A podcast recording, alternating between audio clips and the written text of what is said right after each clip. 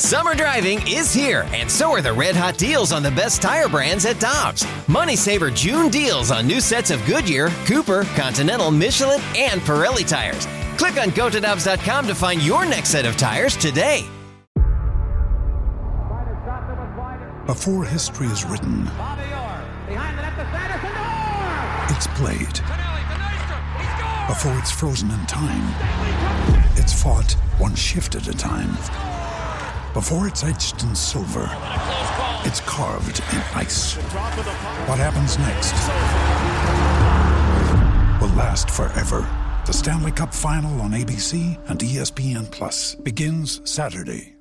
Get ready for winter driving at Dobbs Tire and Auto Centers with super deals on tires, including up to $200 on new Goodyear tires, plus oil changes, brakes, batteries, and more. For value and savings, click on gotodobbs.com today.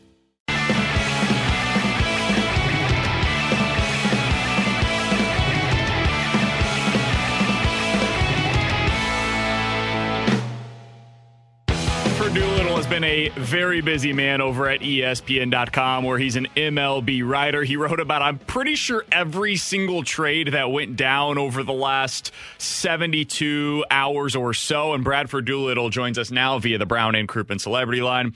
Bradford, we appreciate the time, man. Have you been able to recover from what was a flurry of deals over the 24 hours or so prior to the deadline?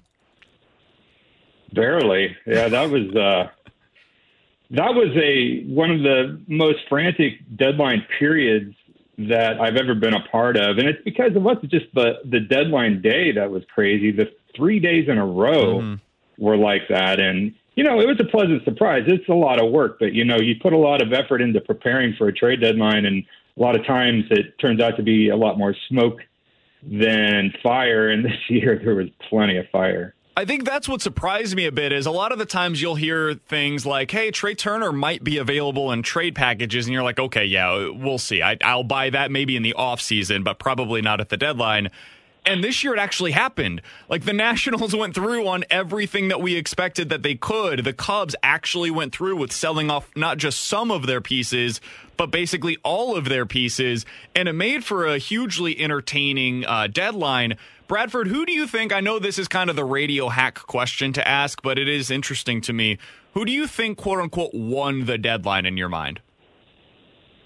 Well, I, I, you know, I actually did a winners and losers piece immediately in the aftermath, and I, I think it's hard to look at anybody other than the Dodgers. And when you when you add uh, uh, an eighth starter, the caliber of Max Scherzer to that roster, and you know, it, Scherzer is just so good that it's almost easy to overlook Trea Turner, who's one of the best players in baseball, easily one of the top 20 players in Major League Baseball. You know, it's it's really an embarrassment of riches. And the thing with that particular uh, uh, acquisition is not only did the Dodgers bolster their roster, and it's hard to bolster a Dodgers roster as it is, but that keeps those guys away from their competitors in a, in a really uh, high-powered NL West race. So, you know, I think the Dodgers probably won the deadline. What do you think that deal means for Corey Seager? Because I was talking with this uh, about this with a buddy last night, and we were wondering: do, do you re-sign him and put him at third base moving forward? Uh, do you consider using him as a um, a, a DH every once in a while? What do you do with Corey Seager now, as he's a free agent this upcoming offseason?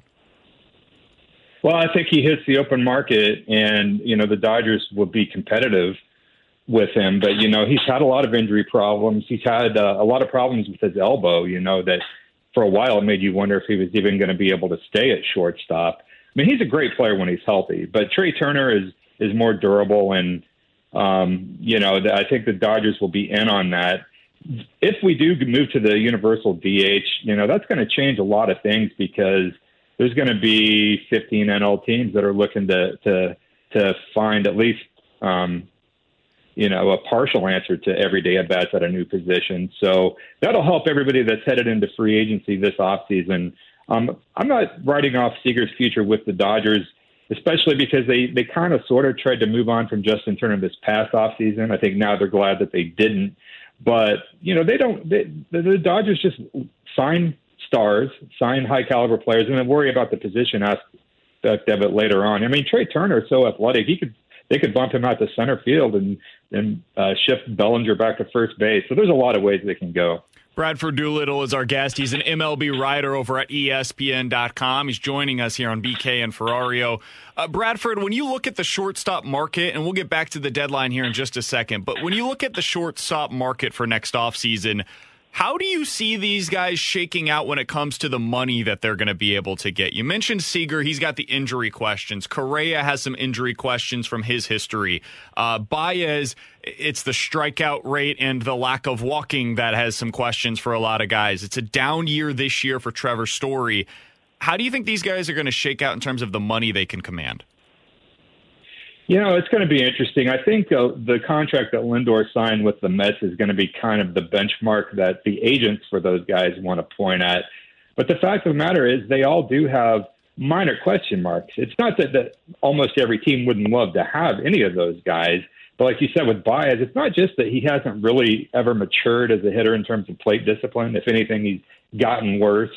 Um, but he's still been an outstanding player besides that and a great defender. But he's also, you know, he's one of these guys that just throws caution to the wind constantly. He's been really hard on his body over the years. Seager's had a lot of injuries. So, you know, I think um, the Mets may already be sort of wondering how they're going to come out on the Lindor contract when you look at the trajectory of his career over the last few years. And the fact that there are a number of those guys hitting the market at the same time, you know, I don't know that we're going to see another $300 million deal, but I think we'll see those guys landing somewhere in the 150 to 200 range, just because there's only so many opportunities to nab a, a star caliber middle infielder. Bradford Doolittle is our guest here on 101 ESPN. All right, getting back to the trade deadline, the Cardinals technically made a couple of moves. They brought in Jay Happ and Jon Lester. I'll ask the open ended question. What was your reaction when you first saw that these deals were the ones that the Cardinals decided to make? Uh, I think my immediate reaction was too little, too late. Um, you know, I, you know, may I may have been on with you guys before the season and uh, talking about you were asking about the, and I apologize if this wasn't you, but, but asking about the Cardinals' uh, rotation depth, and you know, I looked at it and I thought they had a solid core group, and I thought the Cardinals had a chance to have a good rotation this year. And but part of that was predicated on the idea that if a couple of guys got hurt at the big league level, then they had you know, a Matthew Liberatore or Zack Thompson perhaps ready to make a move to the majors during the season, but those guys have really struggled in AAA. And so when you add that to the, the injuries that have hit them at the big league level, they just did not have enough in camp in terms of veteran options to cover innings. And, you know, they're doing that now, but they're doing it while they're, what are the Cardinals, nine games behind. So, you know, uh, Lester and Happ have had great careers, and I'm not saying they can't help the Cardinals down the stretch, but are they going to help them at the level that will, you know, impact the games in a way that the, it'll it'll spur a, a a couple of winning streaks to make up a nine game edge? You know, I'm just I'm not seeing it.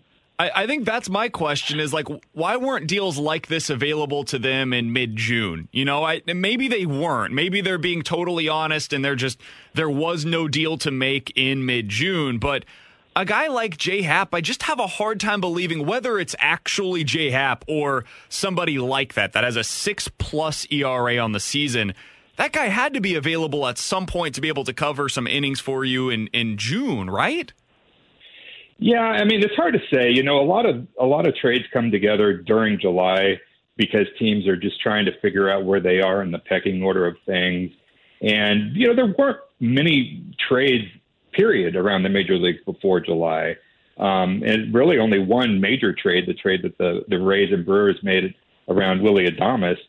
But what you do see constantly are useful veteran type pitchers that end up in a roster crunch. They're designated for assignment. A lot of times they, they clear waivers and then are outrated, outrighted back to the minors. And you see teams like the Rays, even the Dodgers, as good as they are, always have a few roster spots at the end of the 40 man that they're constantly turning over. And the Giants have done great with this as well. They're always looking at those guys that are cycling through the, the roster turnaround the majors bringing them in and you know if there's an adjustment that they can make and maybe maybe they get some production out of them. And the Cardinals just did not do enough stuff like that. They needed to be turning over every stone for innings once Flaherty got hurt and, and Mikolas went back on the injured list. And you know that's the part where it's kind of disappointing because it really put them in a in a bad position to um, make up ground once the deadline hit. And like I said, I think it's just too little, too late. So Bradford, if it is too little, too late, and they're not able to actually go on a bit of a playoff run, let's let's talk about the future of this team because we've been doing a lot of that of late.